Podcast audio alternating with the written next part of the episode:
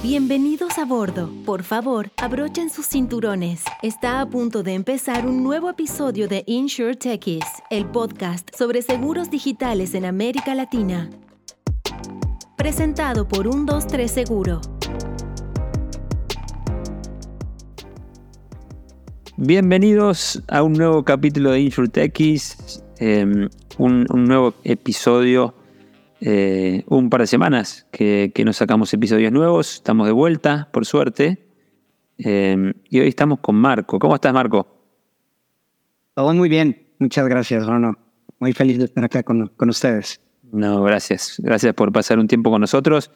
Eh, y bueno, vamos a escuchar un poco la historia de Marco. Eh, justo nos cruzamos en un evento por Miami y me pareció que, que era una historia interesante para, para conocer y profundizar. Así que la, la, pregunta de cabecera es, ¿cómo llegaste a nuestro querido mercado asegurador?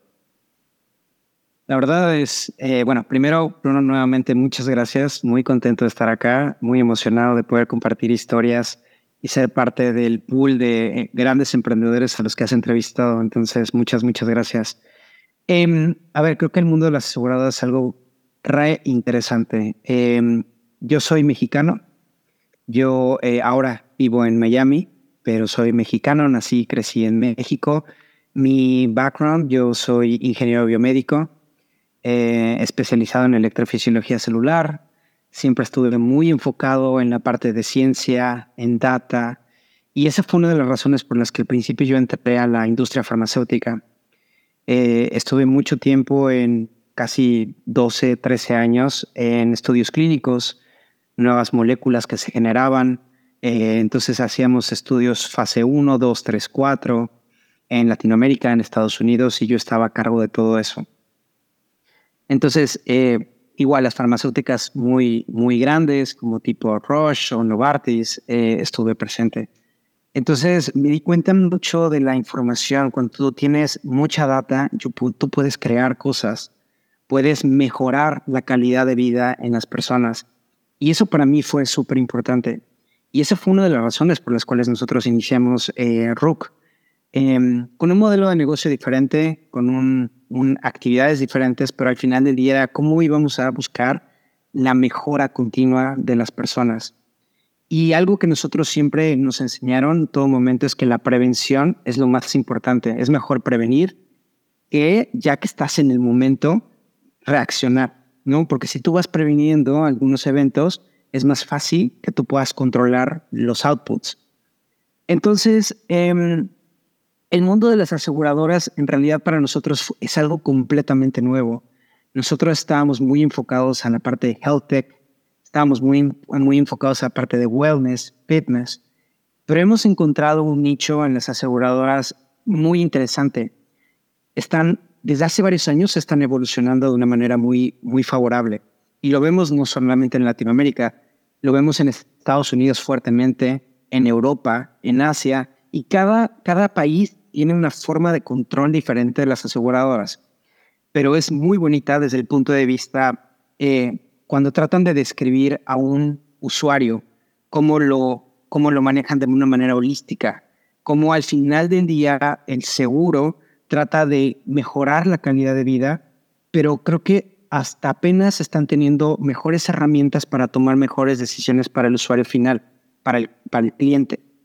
Entonces ahí nos dimos cuenta, haciendo fácil, tuvimos unas, no te miento, ahí lo tenemos en nuestro HubSpot, tenemos alrededor de 700, 900 llamadas con muchas aseguradoras y la parte de digital, donde sí nuestra, nuestra hipótesis era cómo podemos ayudar a prevenir enfermedades y que nos ayuden a llegar a tener una longevidad o un longevity, ahorita que se está utilizando mucho el término, esta longevidad de los usuarios. Y creo que el mejor canal para poder atacar esto es a través de las aseguradoras que tienen un acceso increíble a los usuarios finales. Entonces, así fue como llegamos a, a las aseguradoras. Interesante. ¿Y cómo es ¿Cómo comparás o qué te encontraste cuando pasaste de un mundo mucho más eh, de research, quizás, a un mundo en el cual eh, reina eh, las primas y, otro tipo de relación con el usuario final como el mercado de seguros. Que, ¿Cómo fue esa, no, no, sé si transición, pero ese despertar hacia el mercado de seguros? A ver, creo que los seguros son muy complejos. Hasta la fecha eh, es muy difícil entender al 100% porque además acá en Estados Unidos, si tú lo sabes mejor que nadie, Bruno, hay seguros para todo. O sea, hay seguros para tu mesa, para tu perro, para el agua, para el que no se te inunde, más hablando acá de, Florida, que no se va a inundar. Este, el tema, o sea, hay demasiados seguros que yo jamás me imaginaba. En Latinoamérica hay seguros, pero como que no estamos tan acostumbrados y la cultura es muy diferente. Hay el típico seguro de vida, hay el típico seguro de gastos médicos mayores, eh, primeras eh, de primera entrada, el seguro de coche o de moto, pero fuera de eso, yo, que soy una persona que hace, o sea, estaba en un ambiente donde había seguros, eh, no realmente conocía la profundidad. Entonces, es un mundo completamente diferente. El mundo de research y de clinical studies era, sí había seguros para los pacientes, estaba muy enfocado a cómo asegurar, incluso la misma molécula, porque recordemos que cuando estamos en research en, en la farmacéutica, al final del día eh, tratan la molécula es una molécula en prueba. Aunque ya pasó diferentes fases, prefases clínicas donde son animales, etcétera, hay una fase 1 donde quieren ver qué es lo que ocurre en personas sanas. Entonces, ya está más probado, pero al final del día existe algún tipo de seguro. Entonces, son dos mundos completamente diferentes. Al entrar a las aseguradoras, siento que apenas estamos tocando la punta del iceberg, porque es muy complejo, es muy, muy complejo y estamos entendiendo dónde es el mejor lugar para que nosotros encajemos dentro del mundo de, de, pólizas que existen. Bien, ahora me vas a contar específicamente cómo funciona RUC, pero antes quiero saber qué, me, qué pudiste aplicar de, las cosas que aprendiste de la metodología científica, quizás, para, eh, para RUC o dentro del mercado de seguros. ¿Qué, qué aprendizajes, qué técnicas, qué métodos eh, te sirvieron? Creo que el método experimental es la base de todo. Eh, es, al final es la observación, crear una hipótesis, experimentar y resultados. Y de ahí vuelves a iterar. Y entonces creas una serie. Esto se vuelve un círculo muy interesante donde vuelves a observar los resultados, vuelves a generar nuevas hipótesis, vuelves a experimentar y obtienes más resultados. Y esto se vuelve un círculo uh, muy bueno creo que es lo que aprendí dentro de, eh, con los experimentos y demás, sobre todo al principio cuando yo estudié ingeniería biomédica estaba muy enfocado en células cancerígenas. Y lo que hacíamos era probar, eh, jugábamos con los arcosiles y veíamos los canales de sodio y de potasio, eh, para aquellos que les gusta la parte de ciencia, y entonces jugábamos con esos canales y podíamos, em, podíamos programar algunas actividades con los acosiles, que son pues son como unos camaroncitos y son unas células grandes, entonces puedes jugar con ellas fantástica. O con las ancas de rana, ¿no? que también jugamos mucho con eso. Em, entonces, creo que la, el aprendizaje más grande de la universidad y todo esto del mundo de research a, la, a, mi startup es exactamente lo mismo, es qué problema quieres resolver, ¿no? Igual que cuando tú estás experimentando ¿Qué problema quieres resolver? Y enamórate de ese, de ese problema. Una vez que ya tienes bien identificado el problema es, ok, observa qué es lo que pasa alrededor. Crea una serie de hipótesis y ahora sí, experimenta. Experimenta y empiezas a darle al punto. Encuentras el target, encuentras la persona que realmente, o sea, tu hipótesis es comprobada a través de ese resultado y entonces eh, vuelves a iterar y entonces se vuelve este círculo bonito de la experimentación. El método científico es perfecto. Interesante. Y, a ver, última pregunta respecto a esto, pero eh, ¿encontraste algunos sesgos quizás en el mercado de seguros en cuanto a, qué hacer, qué no hacer, qué funciona y qué no? 100%. Hay, hay muchos sesgos que todavía tengo de forma natural, primero porque el mercado es algo completamente nuevo para nosotros, pero incluso dentro de las mismas aseguradoras es muy complicado todo el proceso que se lleva. Incluso ellos al mismo tiempo hoy para lidiar con cómo, cómo asignar o cómo personalizar una póliza de seguro, dentro de estas 900, 700 llamadas que tuvimos, encontramos que para tomar las decisiones se hacían de una manera muy heurística y muy de hace muchos años. Y entonces como en un inicio, hace 50 años, se hacía de una manera, se sigue haciendo exactamente igual. Y eso me parece que es el sesgo más grande. Lo bonito de esto es que hay mucho por cambiar. El tema es que estén abiertos para ese cambio. Y es lo increíble de la Tech, que justamente están resolviendo específicamente un problema que ya está claro dentro del mercado de las aseguradoras que lo vienen haciendo así muchos años, como nosotros. Excelente. Entonces, entremos en eso. ¿Qué es Rook? ¿Cómo, cómo ayuda a sus usuarios? Em, ¿Y cómo agrega valor a, las aseguradoras? Sí, a ver, lo que nosotros hacemos, eh, como toda mi vida siempre ha sido más tema de ciencias y demás, em, sigo haciendo exactamente lo mismo. Eh, nosotros somos un código, somos algo que comúnmente se le llama API o API. Somos un código que simplemente nuestros clientes pegan en sus códigos, en sus aplicaciones y le da acceso a muchas cosas. ¿Qué es lo que hacemos? Es nosotros habilitamos que cualquier empresa, principalmente, principalmente de health tech o de aseguradoras, que puedan utilizar la información de los wearables. ¿Qué son los wearables? Son relojes inteligentes, como Apple Watch, Whoop, Aura, Polar, Garmin, Sunto, Huawei, Happy Ring, todos los wearables que existen hoy en día en el mercado. Entonces, nuevamente, somos una API, integramos, ya tenemos integrados todos los wearables en un solo lugar. Y entonces, si una aseguradora quiere ser em, wearable agnostic y quiere obtener la información 24/7 de los usuarios o pacientes, nos integran a nosotros y entonces les damos acceso a esa información. Evidentemente, quien da acceso a la información es el usuario final. El usuario final tiene que aceptar eh, que va a compartir sus datos, obteniendo un beneficio de parte del asegurador. Entonces, em, espero haber sido claro. Sí, sí, sí, claro, pero entonces, em, ¿cómo usa la aseguradora esos datos? Em, qué beneficios finalmente da al usuario compartir esos datos con un tercero. A ver, me voy a, voy a dar un paso atrás y voy a hablarles un poquito de la problemática que hay hoy en día.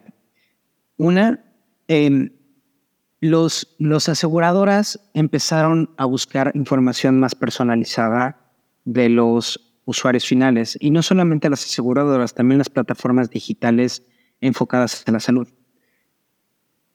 ¿Cuál es la mejor manera para poder traquear a un paciente o a un usuario 24/7?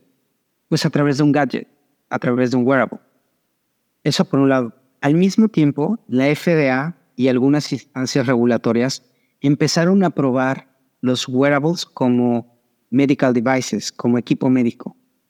Eso fue algo enorme. Esto ocurrió durante la pandemia, antes de la pandemia, durante la pandemia y post pandemia. Entonces, por ejemplo, Apple Watch tiene aprobaciones para el FDA para uso médico para algunos features. entonces, las aseguradoras y las plataformas digitales están ávidos de querer integrar la información de los diferentes wearables porque tienes información 24/7 o tienes ciertos eventos que te permiten identificar cómo es el usuario, cómo es el paciente, cómo es, qué hace día a día. Hace ejercicio, cómo duerme, cuál es su estrés, su frecuencia cardíaca basal, glucosa, eh, mil cosas, existen mil cosas. Entonces, la problemática ahí está, ¿no? Y lo que quieren ver es cómo pueden ayudar a sus usuarios a tener una mejor calidad de vida. Entonces, eh, las aseguradoras, con algunas que trabajamos, nos dicen, oye, quiero acceder a la información, ¿qué debería hacer? Pues simplemente integramos RUC, y de esa manera les damos información de los usuarios finales y ellos pueden categorizarla, pueden utilizarla para personalizar las pólizas de seguro o dar incentivos. Si llevas una vida saludable, la póliza de seguro puede ser más económica. Para las plataformas digitales en salud pasa algo muy parecido. Es una primera etapa de, es un como preventivo de mantener una vida saludable para que eventualmente esta persona lleve un, lleve, tenga una longevidad o llegue a viejito, como decimos en México, llegue a viejito mucho mejor, ¿no? Y no con tantos achaques. En los últimos episodios estuvimos hablando un poco de prevención, ¿no? Eh, y creo que esto es un, claro ejemplo práctico de cómo la tecnología integrada a un servicio como una póliza de vida o de salud puede tener un impacto muy positivo. Eh, ¿Qué resultados están viendo? Eh, ¿Qué nos pueden contar de, de lo que está pasando con, con los productos que están lanzando? Vemos una constante muy interesante dentro de toda la industria de aseguradoras y también de, de, de health y wellness. Se está empezando a alinear absolutamente todo. Y ahora hay algo muy fuerte y que nosotros comulgamos con eso que se llama Medicine 3.0. Es la nueva medicina que está enfocada a cuál es la, em, cuáles son los métodos preventivos que te van a llevar al longevity. ¿Qué es lo que estamos viendo? Están empezando a buscar todas las plataformas y todas las industrias exactamente lo mismo. Wellness, fitness, health están una línea de diferencia entre cada una de ellas, pero ya se están como mimetizando, porque saben que para tener una buena salud hay que tener, hay que hacer ejercicio, hay que tener buena nutrición, hay que dormir bien, hay que no estar estresado, hay que tener mental health, hay que cuidar el peso corporal. Son una serie de conceptos que vuelve a una persona holístico, como mucho más integral. Y entonces eh, todas las plataformas están buscando eso. Las aseguradoras evidentemente no se quedan afuera, son parte fundamental de este proceso, porque son los que van a incentivar que también ocurran estas cosas. Afortunadamente y desafortunadamente, los seres humanos funcionamos a través de incentivos, incentivos y regaños. Como lo quieras ver, es, es, es cada quien lo decide, pero así funciona. Por eso es que gamification ha sido algo re importante durante los últimos años y es un nuevo paso que se ha dado en absolutamente todo. Es como yo puedo, uno puedo competir contra mí mismo o puedo competir contra las otras personas. Entonces, las aseguradoras hoy en día lo que estamos viendo es que justamente están entrando en este nuevo en este nuevo como camino de cómo vamos a hacer la prevención, cómo vamos a, mostrarle a la gente que están en un camino correcto que va a llevarnos a una longevidad eh, mucho más favorable. Entonces, creo que estamos empezando a ver mucha alineación en, en, en, estas industrias y que están pegándole directamente a corporativos, que los corporativos tienen mucha gente, que es mucha gente estresada. Tú vives, eh, bueno, tú ya, tu, empresa, uno, dos, tres seguros, evidentemente ya no es una startup, pero, pero tú sabes cómo es el inicio de una startup, tú sabes el cómo es el, el manejo fuerte, el estrés que se maneja, etcétera. Y entonces tener apoyo de estas grandes empresas como aseguradoras y demás que nos ayuden a hacer, visualizar lo que está ocurriendo y además darte un incentivo, me parece que está fantástico. Excelente, súper interesante. Marco, eh, me imagino que nacieron en México, eh, pero es un producto universal, ¿no? Que puede ser usado en cualquier lado. Eh, ¿Cuáles son las perspectivas de, lanzamiento en diferentes países o ya están trabajando en todos lados? Bien, este, sí, a ver, empezamos en México. Empezamos con un modelo de negocio un poco diferente. Como toda startup, eh, se trata de seguir evolucionando y vas encontrando tu nicho. Eh, llegamos a Estados Unidos, teníamos en mente Estados Unidos, se aceleró el proceso cuando una aseguradora muy grande nos dijo, oye, lo que tú tienes ahí me interesa. Literal, me tocó sentarme al lado de ese CEO sin querer, echarme una cerveza, literal, en y me dijo, oye, estoy interesadísimo en eso porque llevo años tratando de integrar esto y es muy difícil integrar todos los wearables. Em, cerramos el contrato al día siguiente y esa fue una de las razones por las cuales empezamos como fuerte y a levantar capital y todo esto y empezamos a tener muchos contratos al respecto. Entonces empezamos en México y después eh, nos movimos rápidamente hacia Estados Unidos. Esa es una de las razones por las que ahora vivo acá en Miami. Y eh, tenemos clientes en Europa porque somos GDPR, eh, somos HIPAA compliant, Eh, estamos con todo este, este, tema de regulaciones que es súper importante. Entonces, eh, pero ya nos pueden adquirir, de hecho estamos en diferentes países, afortunadamente la tecnología ahora es completamente diferente y el acceso a poder llegar a diferentes empresas es mucho más amplia. Em, pero sí, estamos, estamos en todos lados, pero sí somos originales de, de México y bueno, y acá. Bien, bien. Y para todos los ejecutivos de aseguradoras que nos escuchan, eh, el enfoque de ustedes entonces es eh, compañías de seguros de personas, ¿no? Vida, salud. Inicialmente sí. Inicialmente es vida, salud, etcétera. Em, por ahí nos tocó un cliente que está en temas de aseguradoras de coches. Em, acá en Estados Unidos algo, hay algunas, algunos seguros que ponen como un tipo de chip en tu coche y entonces de acuerdo al kilometraje, de acuerdo a la forma en cómo frenas, aceleras, etcétera, van personalizando. Y esta aseguradora es para algunos camioneros. Entonces fue también algo muy interesante, fue una sorpresa. Estamos encontrando por ahí eh, algunas cosas interesantes, pero, pero principalmente estamos enfocados en, en health, entonces más como de vida y, seguro de gastos médicos mayores. Interesante. Em, ¿Qué te encontraste con la mudanza a Miami, que eh, intenta ser un, hub regional eh, en seguros, en tecnología? Em, ¿Cómo fue ese, ese cambio de geografía? A ver, creo que como todos los que hemos cambiado de país, em, por diversas razones, Miami es uno de los lugares más Latin American friendly. Entonces es como que está lleno de latinoamericanos. Es padrísimo eso, que te encuentras con personas, además que piensan igual que tú, porque la mayoría hay mucho emprendedor, muchísimo. Hay un hub bien importante, es, es la capital de Latinoamérica, diría yo.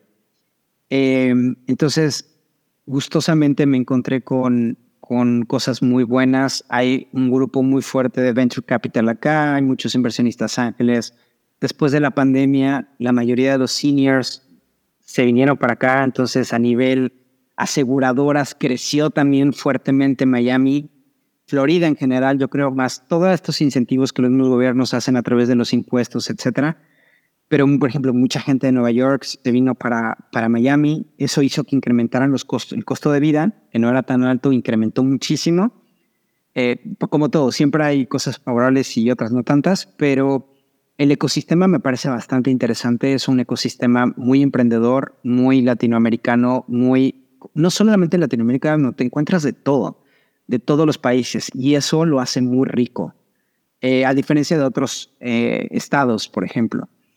Pero, y, sí, o sea, creo que las aseguradoras acá tienen, eh, y lo veo como cada vez escucho que hay una nueva aseguradora instalándose, sus headquarters aquí en, en, Miami.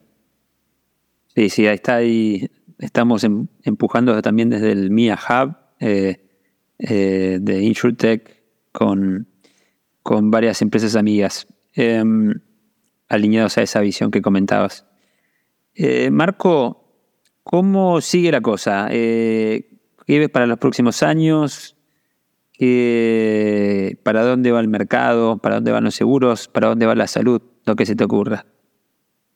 A ver, yo creo que esto va 100% enfocado a, longevidad, a longevity, y es cómo puedo llegar a, a mis 70 años, 80 años de la mejor forma. ¿Cómo puedo llegar a ser una mejor versión de la que fue o la que es mi padre o mi abuelo o y así sucesivamente, ¿no? Eh, creo que ahora hay mucho enfoque hacia mental health, hay mucho enfoque hacia la parte fitness, hay más conciencia de lo que es wellness, hay conciencia de nutrición. Em, y, creo que todos lo que queremos tener, aunque muchos están pensando en el presente, creo que es súper importante pensar en el futuro. Todos los días creo que la mayoría de las plataformas están buscando o empezar a ver cómo van a pegarle a eso, porque quien le pegue ahí es donde creo que hay un potencial muy interesante. Eh, yo creo que todo va a seguir caminando hacia Medicine 3.0, ¿no? Medicina 3.0 me parece que es algo que está sonando muy fuerte. De hecho, cada vez que leo artículos y demás hacen referencia a eso. Em, entonces, creo que estamos en el momento correcto, en la hora correcta de poder implementar estas nuevas actividades para poder mejorar el futuro y creo que todos se están alineando de manera bastante buena. Eh, ¿Y cómo ves el ecosistema en América Latina de InsurTech? a ver, creo que está creciendo. Creo que está creciendo. Creo que cada vez hay más oportunidades.